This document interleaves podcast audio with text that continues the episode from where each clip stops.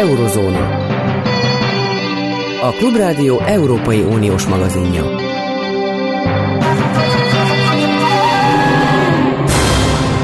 Jó napot kívánok! A mikrofonnál Kárpáti János. Az Eurózóna mai adásában először Olaszországról és európai jobboldali egység törekvésekről, próbálkozásokról lesz szó, majd az Irán körüli mozgásban levő helyzetet vizsgáljuk meg. A félkettes hírek után egy nagyon nehéz helyzetben, nagyon kényes pozícióban található ország Moldova lesz a beszélgetésünk tárgya, végül pedig az ukrajnai hadi helyzetről esik szó. Tartsanak velünk! Eurozóna. A vonalban itt van velünk Tehet Péter, a Freiburgi Egyetem tudományos főmunkatársa, Európa kiváló ismerője és azon belül Olaszországnak is nagy szakértője. Jó napot kívánok! Jó napot kívánok!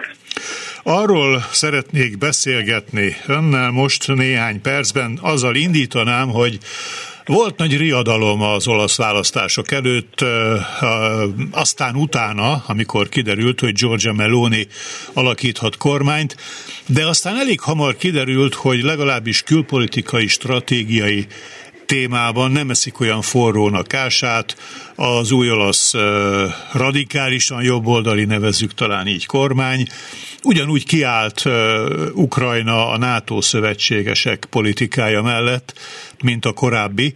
Itt tehát nem bizonyosodott be, hogy ok volt az aggodalomra. De azt szeretném kérdezni, hogy az olasz belpolitikában érezné-e azt, hogy hát Giorgia Meloni expressis verbis fasiszta gyökerekkel indult, ami persze nem ugyanazt jelenti Olaszországban, mint más országokban feltétlenül, de hát azért mégis. Figyelj, a külpolitikához még csak ö, röviden, hogy azt is lehet mondani, hogy Giorgia Meloni kormánya még akár atlantistább is, mint az előző. Tehát Mario Draghi, mint kormányfő atlantista volt, de mondjuk például az öt csillag, a balpopulista öt csillag, az ott volt abban a kormányban, és ők ugye elég erősen inkább Kína pártiak, nem annyira orosz pártiak, legalábbis kritikusok az USA-val szemben. Meloni valóban azt elérte, hogy hiába ott van az ő kormányában Salvini, akinek ugye vannak kapcsolatai Moszkvával, a kormány külpolitikai iránya az teljesen egyértelműen atlantista és, és ukrán párti. Ez egyébként sokban következik Melóninak az úgynevezett, most idézőjelben fasiszta múltjából is, hiszen a fasiszta párt Olaszországban, vagy a posztfasiszta párt, ugye a másik világháború után, róluk sok rosszat el lehet mondani, de mondjuk az tény is való, hogy mindig is orosz kritikusak és antikommunisták voltak, és ebből fakadóan azért mindig inkább Amerikát támogatták, tehát ez Melóninál nem is annyira meglepő. A belpolitika vonatkozásában ott főleg az olasz baloldali értelmiség, vagy a baloldali újságírók szokták még a nyugatiak, más, mármint más nyugat-európaiak szemére vetni, hogy Melónit túlságosan pozitívan láttatják, pont az említett külpolitika irányvonala miatt, tehát hogy hirtelen a választások után elfelejtődött minden kritika Melónival szemben, és most már ő kvázi egy jobb-közép vezércsillag, hiszen a belpolitikában azért vannak problematikus lépései, de azért ezeket sem nevezném fasisztának, tehát ugye a fasizmus azért az diktatúrát jelentene, meg egy pártrendszert és hasonlókat, hanem Meloni bizonyos kérdésekben valóban erősen jobboldali, álláspontot foglal ez mondjuk a gazdaságpolitikában, ott jelenik meg, hogy főleg a jobb keresetűek számára vezet be adócsökkentést, nagyon visszafaragja a szociális segélyeket. Olaszországban van egy ilyen úgynevezett általános szociális segély, ami különösképpen a délolaszoknak jelent bevételt, ez nem olyan nagy összeg, 400-500, maximum 600 euró körülbelül havonta. Ez még az öt csillagmozgalomnak volt a nagy, nagy követelése, és ők vezették be, és Meloni ezt visszafaragja. Nem szünteti meg teljesen, de visszafaragja, és eh, ahol különösképpen kritizálják Melónit baloldalról, meg eh, balliberális oldalról, az a média politikája, mert ott valóban látható egy olyan tendencia, hogy Melóniék és a Szálviniék és a tele az olasz jobboldal azt állítja, kicsit hasonlóan, mint ugye az Orbánékhoz, hogy az olasz kultúrában, az olasz médiában egy baloldali többség lenne, miközben a társadalom nem baloldali, és hát ezt meg kell fordítani, és ezért igenis a kultúrában is új szereplőket kell, Melónihoz közel álló szereplőket behozni, és ez a médiában is látszik, tehát mondjuk a ráj közszolgálati adónál jelentős személycserék történtek, a Ráj 1-nél ugye az a Ráj Uno, ugye a legfontosabb, ahol a híradó is megy, ott az egyik főszerkesztő az kifejezetten egy kemény vonalas szélső jobboldali újságíró lett, aki még korábban olyanokat mondott, hogy azért kell Putyinnak drukkolni, mert ő megvéd minket Sorostól és hasonló. Tehát a média politikájában ott, hát ezt se kell persze fasisztának nevezni, de ott még azt is lehet mondani, hogy kifejezetten szélső jobboldali újságíróknak is lehetőséget ad, és mondom az olasz baloldalon egyesek kifogásolják, hogy ezek a problematikus belpolitikai, médiapolitikai kérdések Meloni kapcsán a választások után kevésbé jelennek meg a, a nyugati sajtóba, mondván, ne bántsuk most Melónit, hiszen a külpolitikában mégiscsak jó irányt követ. Talán ebben az is közrejátszik, hogy azért Olaszországban ennek a, a média sajátos helyzetének van hagyománya, mármint úgy értem, hogy Berlusconi egyszerűen tulajdonolta a médiát. Igen. Tehát, tehát olyan nagyon, nagyon vadonatúj dolgot az olaszok nem tapasztalnak, illetve, illetve hát az, hogy a, a közszolgálati egyes csatorna élére kineveznek egy szélsőjobboldalit, az, azon, azon talán viszonylag még keveset lehet csodálkozni.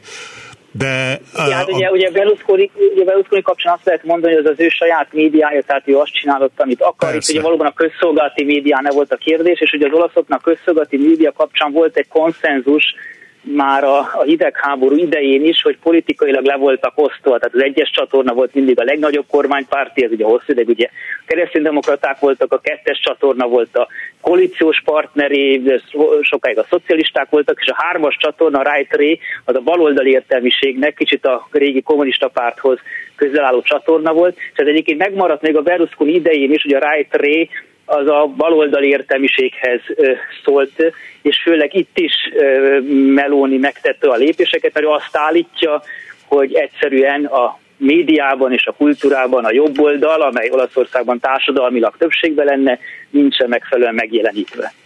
Igen, igen. Ami pedig a gazdasági dolgokat illeti, ugye ez a bizonyos alapjövedelem, amit említett, ezt ugyan erőteljesen visszavágják Melóniék, de hát azért azért azt jegyezzük meg, hogy legalábbis, ahogy egy MT jelentésben olvasom, januártól a kormány a 18 és 59 év közötti munkaképes személyek esetében legfeljebb havi 350 eurós támogatást folyósít kizárólag az összegért cserébe kötelező tanulás vagy szakképzés idejére. De azért ez se olyan nagyon, hogy mondjam, szőrös szívű ö, ö, szociálpolitika, mint az, hogyha a munkanélküli segély csak három hónapig ö, jár. Tehát a magyar helyzet nem lehet összehasonlítani, tehát egyébként még a médiapolitikát se, tehát azért ha nézi valaki a rájúnót most, pedig most már ez a új vezetősége van, azért nem propaganda folyik ott, esetleg egy kicsit jobboldali újságírók is szerepet kapnak, de azért nézhető televízió maradt a rájúnó. A gazdaságban is valóban Ugye a, pont a fasiszta múltja miatt Melóninak azért van egyfajta szociális érzékenysége is, mert hagyományosan a fasiszta szavazók azok inkább a déli szegényebb rétegek voltak. Most már persze északon is a legerősebb jobboldali párt Meloni, de valóban ezért nem annyira neoliberális a gazdaságpolitikája, mint mondjuk volt Berlusconi, de az látható, hogy a baloldal az ugye jobban szeret általában újraelosztani, Meloni pedig ezt a nézetet vallja, hogy inkább esélyt kell adni, és nem feltétlenül segítséget, de az érdekes módon ez az olasz társadalmat polarizálja, és az ellenzéket össze is hozza, tehát például a demokrata párt, amely egy ilyen balliberális, szociáldemokrata centrista erő, és az öt ők most nagyon sokszor közösen lépnek fel, már tüntetést is szerveznek, egyrészt a szociális segély megtartása mellett, másrésztől egy minimálbér bevezetést is követelik, ez Olaszországban nincsen még. Tehát a szociális kérdés mentén polarizálódik az olasz politika, de a hogy azért Meloni nem egy bevadult neoliberális, hiszen a szavazói között is azért sok szegény ember van. És ami a közelgő jövőre esedékes európai parlamenti választásokat illeti, ezzel kapcsolatban mi a helyzet? Arról sokat olvastunk, hogy Manfred Weber, az Európai Néppárt vezetője, szeretné uh, Meloni, uh, Georgia Meloniékat bevonni egyfajta együttműködésbe. De, de vajon Meloni is akarja-e azt, hogy kvázi egy kicsit feloldódjanak egy ilyen nagy néppárti tengerben, hogy egy kicsit képzavarral éljek? Igen, a néppárt, az Európai Néppárt észről egyre több olyan hangot lehet hallani, hogy közeledni kell Melónékhoz, vagy pontosabban Melónék párt családjához. Ugye Melónénak van ez az európai konzervatívok és reformerek pártcsalád, ide tartozik a lengyel PIS, ide tartozik a cseh liberális kormánypárt, hangsúlyozom liberális, az ODS, ide tartozik a szlovák liberális SAS párt is, tehát ez egyáltalán nem egy szélsőjobboldali csoportosulás, hanem bizonyos kérdésekben talán kicsit jobbrába állnak a néppártól. Ugye Orbánik azt mondták, legalábbis Dajs Tamás, hogy ide akarnának bemenni, ebbe a csoportosulásba, de hát pont az orosz kérdés miatt azt lehet mondani, hogy ég és föld a Fidesz és a Európai mhm. Konzervatívok reformják csoportja. De az látható, hogy az Európai Néppárt felismerte, hogy igazából Meloni, pláne Petr Fiala, cseh kormányfő, jó Kaczynski talán még problematikus, de legalábbis ez az Európai Konzervatívok és Reformek csoport akár szövetséges is lehetne, Webers azt mondta, hogy feltétlenül Meloni úgy, ahogy van, testületileg lépjen be a néppártba, ez biztos Meloni se akarná, hiszen a néppárton belül egy lenne a sok közül, itt pedig a saját pártsaládjában ő a vezér, de egyfajta közeledés, és ez például különösképpen az osztrák néppárt, tehát ugye a konzervatív kormánypárt politikusa Katarina Edstadler szorgalmazza, hogy Melóniékat igésbe kell venni, és ezt hangsúlyozza, hogy Meloni kormányon bebizonyította, hogy nem egy olyan fasiszta veszélyt jelent, amitől tartani kell, és az igazán kemény szélső jobboldal, akár Salvini is, vagy az AFD is, azok ugye egy egészen más pártcsoportosulásban, az identitás és demokráciában ülnek. Tehát a néppárt ugye azt látja, hogy sok országban veszítenek a tagpártjai. Különösképpen Olaszország ugye a néppárt számára gond, hogy az olasz tagpártjuk az ugye a Forza Itália, tehát az elhunyt Berlusconi pártja, már pedig az egy kis pártá olvat, és hát azért a néppártnak nem jön jól, hogyha egy 60 milliós országban gyakorlatilag csak egy 6%-os tagpártja van, tehát valószínűleg ilyen stratégiai megfontolások is állhatnak emögött de az orosz-ukrán konfliktus, az Amerikához való viszony, de még a gazdaságpolitikai kérdésekben is tény is való, hogy azért nincs olyan nagyon nagy különbség az Európai Néppárt és a Meloni féle pártcsalád között. Az, hogy egyesülnének, azt az én se tartom kizártnak, már csak mondom azért, mert Meloni az biztos, hogy jobban tetszik, ha egy saját pártcsaládja van. Tehát lehet, hogy ha, ha jól szerepelnek mind a, mind a ketten, illetve a választások fényében úgy tűnik, hogy érdemes együttműködniük, akkor könnyen lehet, hogy együtt fognak működni. Igen, vagy az történt, ugye, ugye az Európai Parlament hivatalosan nincs olyan, hogy kormány vagy koalíció, Igen. de azért mindig van ugye három párt, ugye a konzervatívok, a szocialisták és a liberálisok, ők úgymond a hangadóak. Az utóbbi időben a zöldeket is kezdték már be belevenni. És a többiek ugye a Meloni pártcsalád, a szélső jobb oldal és a szélső bal oldal, azok ki voltak ebből szorítva. És elképzelhető, hogy ebbe a kvázi koalícióba a zöldek, amelyben a zöldek, szocialisták, liberálisok, konzervatív bent vannak, oda most már Meloni is bekerülhet, tehát elismerik, hogy ő is az európai mainstream része, és akkor tényleg csak a legkeményebb szélső jobb oldal, meg a kommunista pártcsalád marad meg ö, idézőjelben ellenzéki szerepben. Köszönöm szépen Tekhet Péternek a beszélgetést, viszont hallásra minden jót kívánok. És köszönöm, viszont hallásra. Eurozóna.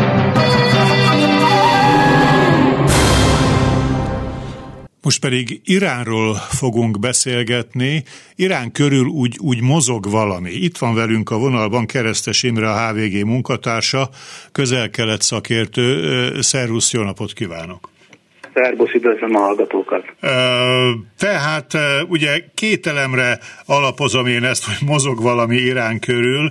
Az egyik az, hogy kibékültek Szaudarábiával, a másik pedig, hogy, hogy nemrég bejelentették, hogy az Egyesült Államokkal egyes vitatott kérdésekben sikerült megállapodásra jutni. Ugye volt ez a híres 2015-ös atomalkú, amiből aztán kitáncoltak az amerikaiak Trump alatt.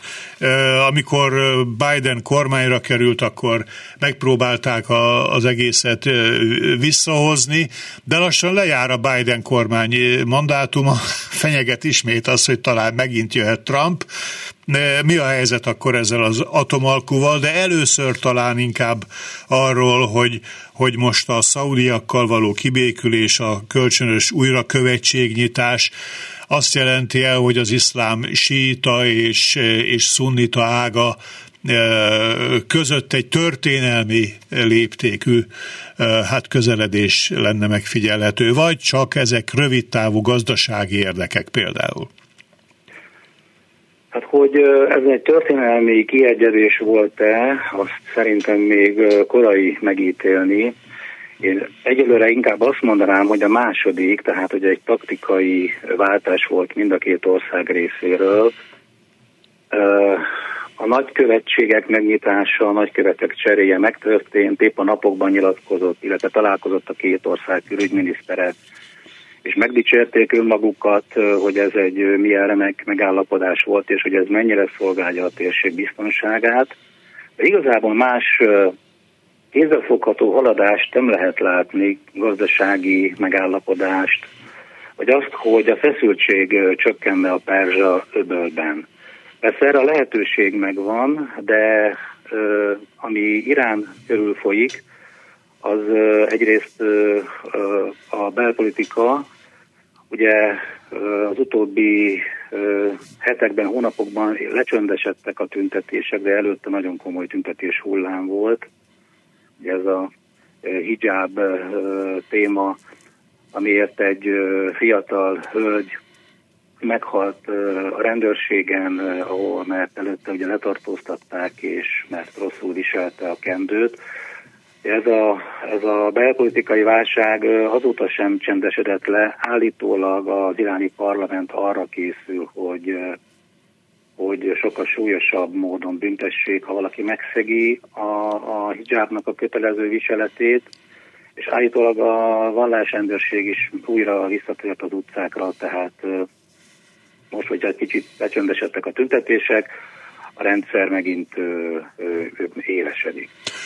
Tegyük tisztába valamelyest azt, hogy amikor ugye van az ukrajnai háború és az Oroszország elleni szankciók, amelyek ö, nagy része a szénhidrogénre vonatkozik, olajra és, és gázra, akkor az ilyen nagy kőolaj, illetve gáz termelő országok, mint szaudiak és irániak, milyen pozícióba kerülnek ennek, ennek az új világhelyzetnek a folytán? Hát ugye Irán szankciók érik, tehát nehezebben tud eladni olajat, bár egyrészt ezeket ki tudja játszani, de nyilvánvalóan az exportja jóval kevesebb, mint amekkora a potenciálja. Ami pedig Szaudarábiát illeti, a szaudi olajeladások sem olyan nagyon száguldoznak, a szaudiaknak van egy sajátos politikájuk, amelynek az a lényege, hogy bőven 80 dollár fölött tartani az olajárát hordonként, és ennek érdekében csak az elmúlt másfél évben napi 5 millió hordó olajat vontak ki a piacokról. Ezzel Szaudarábia gyakorlatilag elég jelentős piaci veszteségeket szenvedett el. Ha valamiben a szaudiak esetleg hasznot húzhattak ebből a, az ukrán-orosz konfliktusból, az az, az hogy, hogy valamennyire magasabban tudják tartani az olaj árát, de Hát a Saudi Aramco az állami cégnek a, a bevétele például az utolsó negyedében jelentőset csökkent, még akkor is, hogyha továbbra is a, a legnagyobb bevételű vállalat, egyik legnagyobb bevételi vállalat a világon, de a nagy kérdés az, hogy vajon mikor éri el a világ az olajfogyasztásnak a csúcsát. Egyes elemzők szerint már ebben az évtizedben be fog következni, és onnantól kezdve ö, csökkenni fog a, a világnak a globális ö, olajkereslete.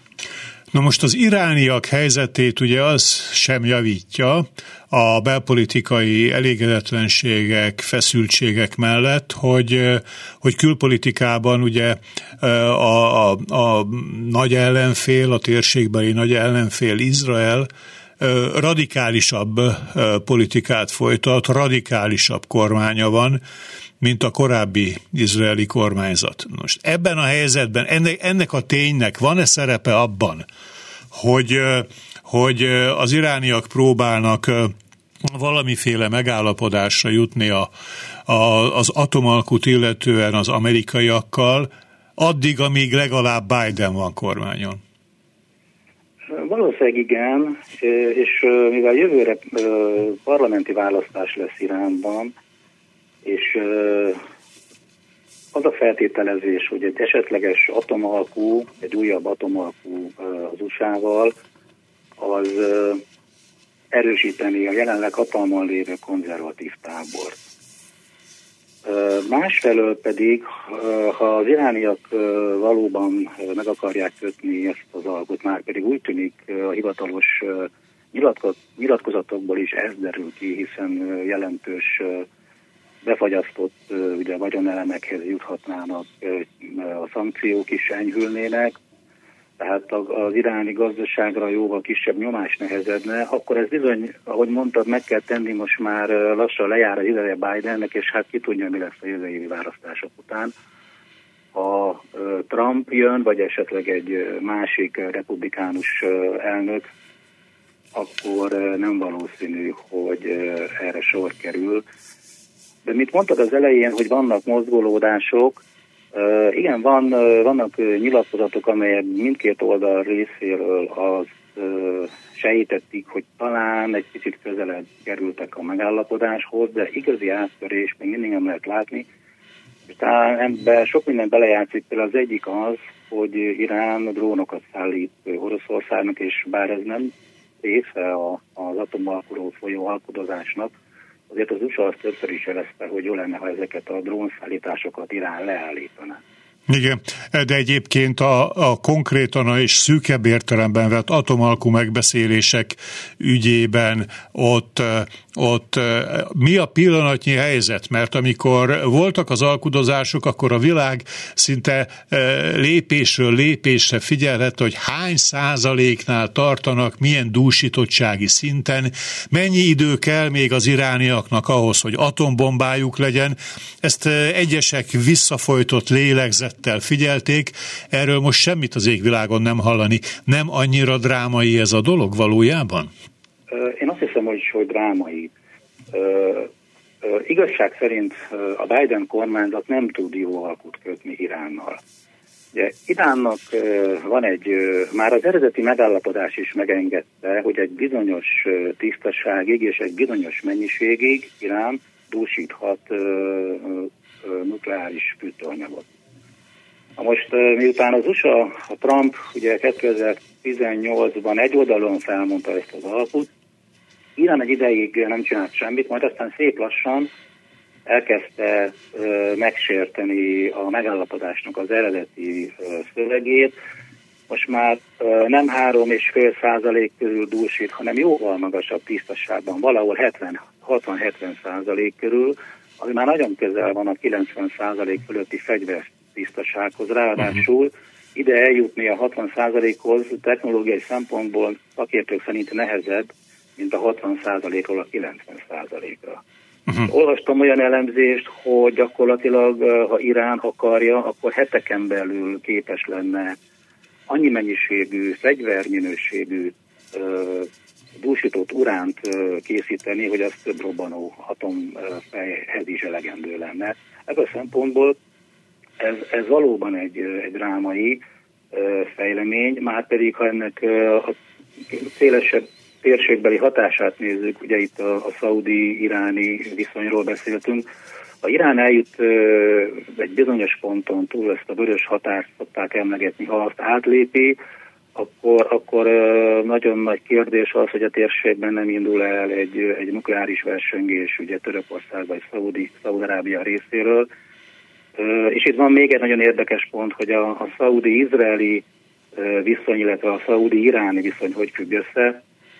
Az amerikai diplomácia ha nagyon szeretné, hogy még Biden ideje alatt létrejöjjön az izraeli-szaudi béke megállapodás, addig kétségtelenül új korszakot nyitna a közel-keleten, és ennek a, a szaudiak részéről az egyik, ha nem a legfontosabb feltétele, az lenne, hogy kössön az USA egy nukleáris megállapodás Szaudarábiával, hogy a szaudiak is gyakorlatilag ipari szinten dúsíthassanak iránt, amire természetesen az amerikaiak eddig nem lehet mondtak, csak ugye a szaudiak részéről mindig az a kérdés merül fel, hogyha bármilyen atom megállapodás köt az USA Iránnal, és az megengedi Iránnak, hogy valamilyen szinten, mint az régi is ugye megengedte, Irán atom urán dúsíthasson, akkor ezt Szaudarábia miért nem teheti meg? Igen, igen, hát ez egy egyelőre ördögi körnek látszó dolog. Köszönöm szépen Keresztes Imrének, viszont hallásra, szervusz, legjobbakat! Szervusz, viszont hallásra! Eurozóna. A Klubrádió Európai Uniós magazinja.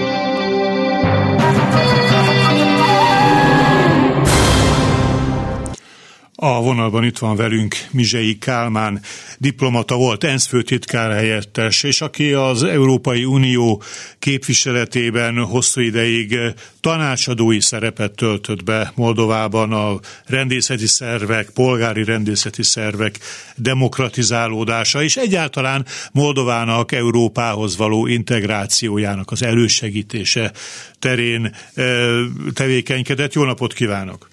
Jó napot kívánok, köszönöm szépen a megtisztelő érdeklődésüket.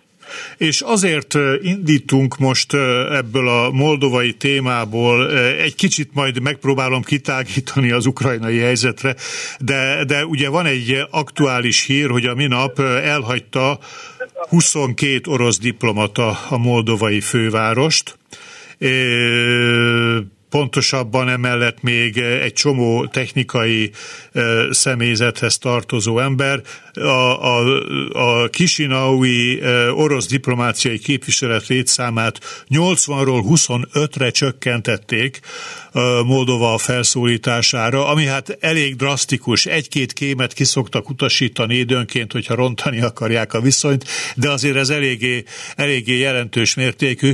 Ennyire nagy felforgató tevékenységet, erőteljes felforgató tevékenységet folytatnak az oroszok Moldovában? Uh, részben igen, tehát egyrészt egy nagyon komoly kém tevékenység, hogy mondjam, komoly, de egyben nagyon amatőr kémtevékenységet leplezett le egy újságíró csapat nem régen, ami a, a moldovai külügyminisztériumot erre a lépésre ösztökélte. Másrészt pedig... Ez a háztetőn a, azok a berendezések? Igen, igen, igen, igen. igen. Igen, ez hát tényleg amatőr volt, de, de ugyanakkor hát nagyon mélyen sértette Moldova szuverenitását. Másrészt ugye az is van a háttérben, hogy az ukrán háborúban a leginkább érintett másik ország az Moldova. Ugye ez egy szegény kis ország, ami hát 1812 óta orosz gyarmat volt, némi 20 éves megszakítással a két világháború között, és Oroszország hát továbbra is igényt tart rá, és ehhez azt a Nyeszter melléki vagy transznisztriai konfliktust használja, amelyiket maga generált az elmúlt három évtizedben. Na, emellett pedig az elmúlt időszakban a markánsan Európai Uniós elkötelezettségű kormány ellen hát elég erőteljesen támogatott egy olyan szervezkedést, amit egy, egy hát Izraelben élő és Moldovában a bank rablással vádolt Ilánsor mozgat. Tehát, és ez bizonyított, hogy ezt az oroszok erőteljesen támogatják, Úgyhogy ez is a háttérben van. Gyakorlatilag Moldovában a kormányok az elmúlt években, évtizedekben hát ide-oda billegtek, hol orosz barátabb, hol nyugat barátabb vezetés került előtérbe. Mi okozta azt, hogy egyik sem tudott stabilan, tartósan nyerekben maradni? Nagyon jó kérdés. Uh valóban Moldova, tehát mind a mellett, amit már elmondtam, az is hozzátartozik a képhez, hogy Moldovában körülbelül egy 30%-os szavazóbázis, és ráadásul ezt úgy kell érteni, hogy ezek nagyobb részben vannak Moldovában, mint a, az a szavazóbázis, amelyiknek egy része emigrációs és Európai Uniós párti. Uh, tehát van egy 30%-os orosz barát um, a szavazóbázis, részben ezek orosz anyanyelvek, részben pedig a Szovjetunió iránti nosztalgiával jellemezhetőek, vagy, vagy egyszerűen csak Oroszországhoz szeretnének. Haló, haló, megszakadt a vonal talán? Haló? Úgy tűnik, hogy Mizsei Kálmánnal megszakadt a vonal. Megkérem a kollégákat, hogy próbáljuk újra hívni, hogyha vagy nem tudom, hogy ő hall-e minket. Haló? No hát akkor, ameddig ez nem történik meg, és nem sikerül helyreállítani a vonalat, addig elmondanám azt is, hogy, hogy Moldovának fontos szerepe van abban is, hogy Ukrajna eljuttathassa a nemzetközi piacra a gabonáját, hiszen az oroszok a Fekete-tengeren keresztül ezt már nem nagyon engedik, viszont Moldován keresztül a konstancai kikötőbe eljuthatnak ukrán gabonaszállítmányok, ilyen értelemben tehát Moldova fontos szerepet tölt be. Most int a kolléga, hogy akkor Mizsei Kálmán ismét vonalban lenne. Haló! Igen, igen, itt vagyok. Őszintén szóval nem tudom, mikor szakadtunk meg, tehát lehet, hogy ismételni fogom magam, vagy inkább kérdezzem. Igen, tehát, eh, tehát hogy van egy, eh, van egy ilyen lakossági réteg, amely eh, részben szovjet nosztalgia, minden esetre orosz párti irányba viszi a dolgokat. Ez az Igen. egyik oldala nyilván, de emellett akkor a, a, a, a nyugatnak mik az ütő, ütőkártyái, és ugye Moldovában nagyon erős a román orientáció. Romániában Igen. többen nem titkolják, hogy hát tulajdonképpen Moldovának román Romániához kellene tartoznia. Ennek mekkora hát fenklabja van? Hát először is arra válaszolnék, hogy hogy mi az ütőkártya. Hát 30% körüli erős orosz párti uh, szavazóbázis van, de van egy európai, uh, és persze ez, ez nagyjából uh, egybeesik a román orientációval is szavazóbázis, ez nagyobb, ez azért, és egyre inkább a, az európai bá, szavazóbázis felé billen el a mérleg nyelve, csak mondom, van egy, vagy lehet, hogy mondtam, csak ez már nem hallatszott, tehát hogyha egy bármelyik kormány nem sikeres, akkor a 30%-hoz vagy a 40-hez csapódik még az elégedetlenek tábora, és akkor billen át. Na most, ugye orosz barátként nagyon nehéz sikeresen kormányozni, mert az oroszok semmit nem nyújtanak. Tehát az Európai Unió nyújt pénzt, tanácsokat, segítséget, és az egy demokratikus közösség. Az oroszok korrupt praktikákat képesek nyújtani, semmi más. Hát néha ilyen PR alapon valami segítséget gagauzoknak odadobnak, azt is azért, hogy, hogy, hogy gyengítsék a központi hatalmat. Tehát még ha valaki orosz barát, ugye a Dodon elnök eh, híresen azt mondta egy korábbi Európai Uniós nagykövetnek, jó barátomnak, hogy nézze, én orosz pénzzel fogok hatalomra kerülni, és európai pénzzel fogok kormányozni. Na ez nagyon jól jellemzi a helyzetet, úgyhogy igazából az oroszoknak nincs nagyon nagy uh, hogy mondjam, bázis a hosszú távon, de azért uh, nem lenne jó, hogyha egy orosz barát kormány uh, tudna hatalomra kerülni, főleg ebben a háborús helyzetben. Tehát Na most még egy dolgot mondanék, hogy, hogy mondta, hogy, hogy hogy billeg a kettő között, ennyire konzekvensen európai irányultságú kormánya a Moldovának, mint a jelenlegi Sandu nevével fémjelzett Maja Sandu nevével fémjelzett kormány.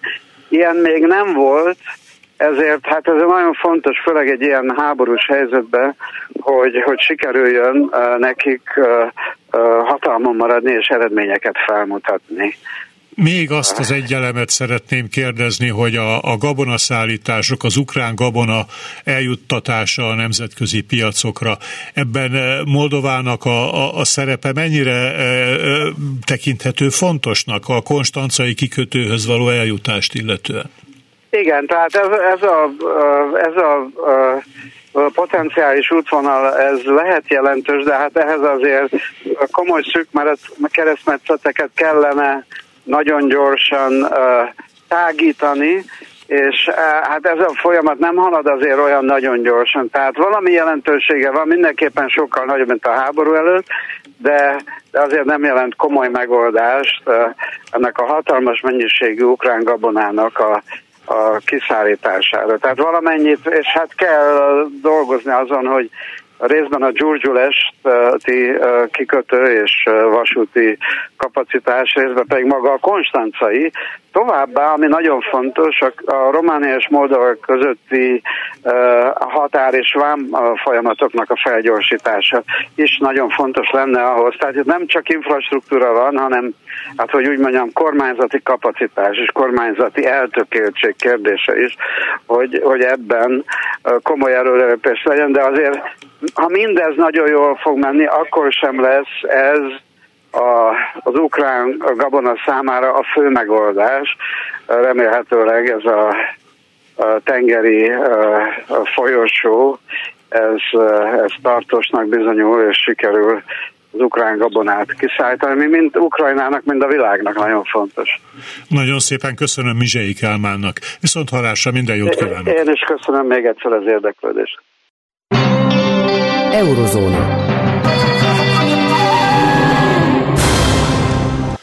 Végül pedig mondhatni már hagyományosan az eurózóna utolsó elemeként az ukrajnai helyzet, döntően, de nem kizárólag hadi helyzet áttekintése. Ezúttal Kis Benedek József nemzetbiztonsági szakértővel jó napot kívánok!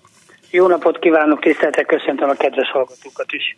Friss hír, hát viszonylag friss hír, hogy, hogy Moszkva légterében ukrán drónt lőttek le. Ez ugye egyfelől fegyvertény, hogy lelőtték, másfelől a másik oldal számára egy, egy, egy fegyvertény, hogy eljutott Moszkváig ukrán drón. Tehát, tehát ezek honnan indulnak ezek a drónok? Ezek ilyen csoda drónok? Nem csoda drónok, hanem ezek a drónok ukrán területről indulnak, azért nem szabad elfelejteni azt, hogy az ukrán mérnökök nagyon ügyesek, úgy egyébként kifejlesztették a saját drónt, ezeket a drónokat oda gyártják Ukrajnában, és képesek elmenni ilyen távolságra. Tehát azt tudom mondani, hogy a nyugatiak nem tudják azt az érvet érvényesíteni, hogy ne támadjanak nyugati eszközökkel Oroszország területe ellen, erre megvan a ukrán eszköz, az ukránok, hogy bocsánat, saját fejlesztésű eszköz, saját tulajdonú, engedhessék meg, hogy mi ezzel azt támadjuk, amit lehet. Egyébként pedig katonai szempontból szeretném megjegyezni, hogy ennek komoly jelentősége nincs. Tehát ezek nem, nem szállítanak akkora kapacitást, nem biztosítanak akkora kapacitást, nincs annyi robbananyag rajta, amivel komolyabb károkat tudnának okozni Oroszországnak, viszont van egy pszichikai hatása. Tehát a pszichikai hatás lényege az, hogy az oroszokat ez rendkívüli módon irritálja, még akkor is a halálos áldozatok nincsenek. Igen, na most annak már lehet több katonai, nagyobb katonai jelentősége, ami pedig egy tegnapi hír volt, hogy a brit védelmi minisztérium három szerződést írt alá 115 millió dollár értékben, ezek lehetővé teszik légvédelmi felszerelés küldését Ukrajnába. Több szakértő mondja, hogy ahol az ukránok rosszul állnak, az a légvédelmi kapacitás, mert a, a, a légi fölényt azt úgyse tudják elvenni az oroszoktól, ahhoz rengeteg idő, sok repülőgép kellene, de a légvédelmet meg kellene erősíteni ők, és ebben még rosszul állnak. Osztja-e ezt a véleményt? Teljes mértékben osztom, a Ukrajnának a légvédelme meglehetősen gyenge, amire koncentráltak az a főváros. A főváros elég jól védve van, és hát ugye azért oda érkeztek patriotok is, de a vidéki helyzet az egyáltalán nem kedvező. Hát a fontosabb csomópontokat próbálják védeni, de a rendelkezésre álló légvédelmi eszközök, ugye ennek három szintje van, csapat légvédelem, ami a nevével adódóan elsősorban a katonai alakulatokat védi, közepes magasságú és nagy magasságú, hát ezekből nem állnak valami jó, tehát erre mindenképpen szükség lenne, mert azért olyan városokat is támadnak az oroszok, amiket azért tapasztalunk rendszeresen, amelyek eh, nagyon jót tenne, ha lenne egy légvédelme, hát mondjuk Harköv esetén ott is támadnak, illetve hát Ogyesszát is elég sűrűn támadják az utóbbi időben, ennek a légvédelme meglehetősen gyenge, tehát ezt meg kellene oldani, ez nagyon jó lépés a britek részéről, legalábbis ukrán szempontból, hát oroszok nyilván ennek nem örülnek. Ugyanakkor az ukránoknak, amik rendelkezésre állnak, azok a légvédelmi rakéták, tehát az S-200-as rendszerre gondolok, amivel mostanában például megtámadták a a Kercsi hidat, aminek semmi értelme nincs ezzel támadni. Ez megint csak egy pszichológiai játék, mert ezek az eszközökkel hidat nem lehet rombolni. Ezek már légi eszközök, tehát repülőgépek, helikopterek támadására sem alkalmasak. 60-as években kezdték el gyártani, 80-as években szállították ide külföldre. Nálunk is volt ilyen üteg, de hát az az igazság, hogy e fölött már eljárt az idő. Ebbe tulajdonképpen vasdarabok vannak, amelyek a repülőket nyilván hát megsértik, hogyha eltalálják, de egy hidat ezzel soha az életben nem lehet lerombolni, tehát ennek, ennek nem sok értelmét látom. Fontos dolognak tartom, viszont azt is nem véletlen mondja folyamatosan az ukrán vezetés, hogy légvédelem, légvédelem, légvédelem. Hát ehhez hozzá kell járulni a nyugatiaknak, ha azt akarják, hogy valami ez biztosítva legyen. Egyébként pedig meg kell egyezni, hogy hatalmas túlerővel rendelkezik Oroszország a légitámadó eszközök területén. Igen, és most már elég hosszú idő eltelt azóta, hogy a világ először várta, hogy meginduljon az ukrán ellentámadás, aztán az megindult, már hosszú ideje tart, és most augusztus második felében vagyunk, nem is olyan messze már az őszi esőzésektől, a felázott talaj világától, amikor már nem lehet tovább támadni, illetve hát nagyon nehézé válik a, a nehéz járművekkel, gyakorlatilag úgy tűnik, hogy nem hozta meg azokat az eredményeket az ukrán offenzíva, amiket reméltek. Miért? Kevés támogatást kaptak nyugattól, vagy nem harcolnak elég jól az ukránok?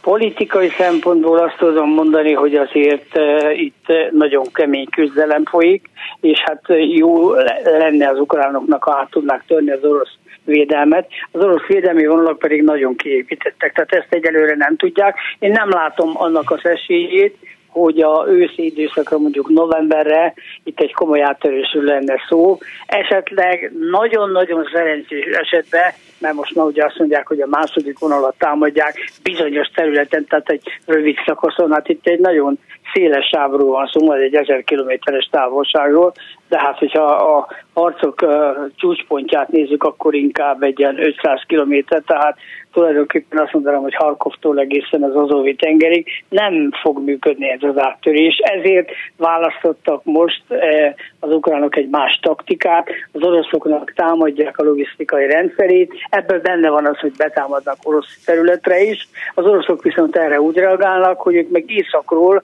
próbáltak nagyobb erőket átcsoportosítani, ugye közelmúltban lehetett hallani, hogy 300 ezer embert hoztak az északi területekre, feltételezhetően azzal a szándékkal, hogy ezek betámadnak ukrán területekre, és a támadó ukrán csapatokat megpróbálják hátulról bekeríteni, hát ebből megint komoly összetűzések lesznek. Én röviden elmondom a véleményemet, úgy látom, hogy ez novemberig nem fog bekövetkezni, hogy áttörés lenne, viszont tudják gyengíteni. Ahhoz, hogy ez működjön, ehhez kellene tényleg komoly légi támogatás, akár helikopterrel, akár helikopterekkel, akár repülőgépekkel, és hát mondjuk egy hídnak a lerombolása a Kercséhíd esetében azt tudom mondani, hogy légi úton F-16-os repülőgépekkel ezt meg lehetne oldani. Hát nyilván a, az oroszok kemény védelmet rendeztek ott be, de elvileg megoldható. Gyakorlatban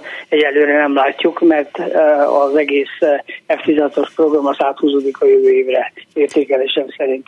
Igen, na most ezek mind-mind abba az irányba hatnak, hogy a felek a harci kedve mintha fáradna, vagy legalábbis sokakban ez a benyomás keletkezik, és, és nem véletlen, hogy fölmerült az a minap, hogy hát esetleg Ukrajna lemondhatna területekről, és akkor, és akkor kiegyezhetnének valamilyen békében az oroszokkal, és ilyet mondott a NATO főtitkár kabinetfőnöke.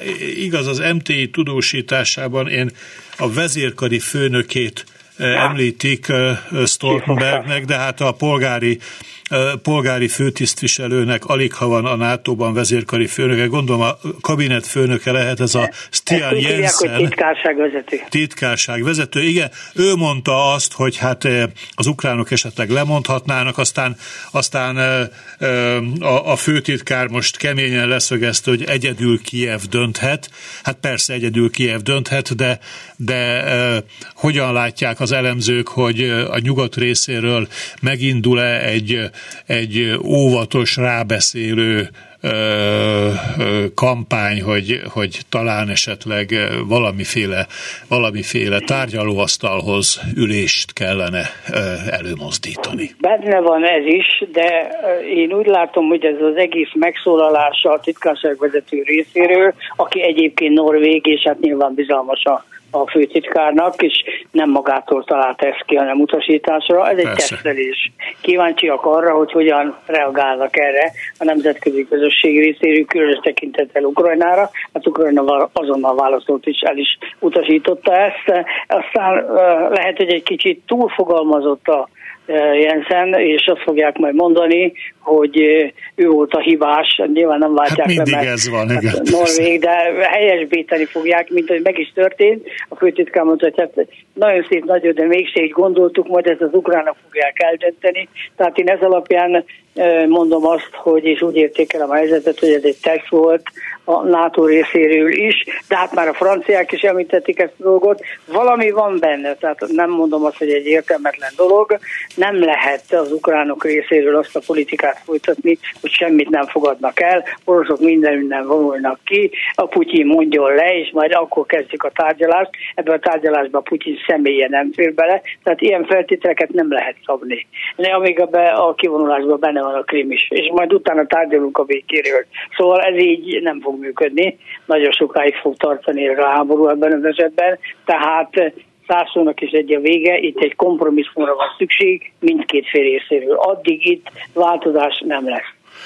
A, abban mi a rossz, hogyha ez egy befagyott konfliktussá válik, mert eh, nagyon sokan mondják azt, hogy Igen. hát ezt el kellene kerülni. De tulajdonképpen miért? Eh, Koreában mennyi?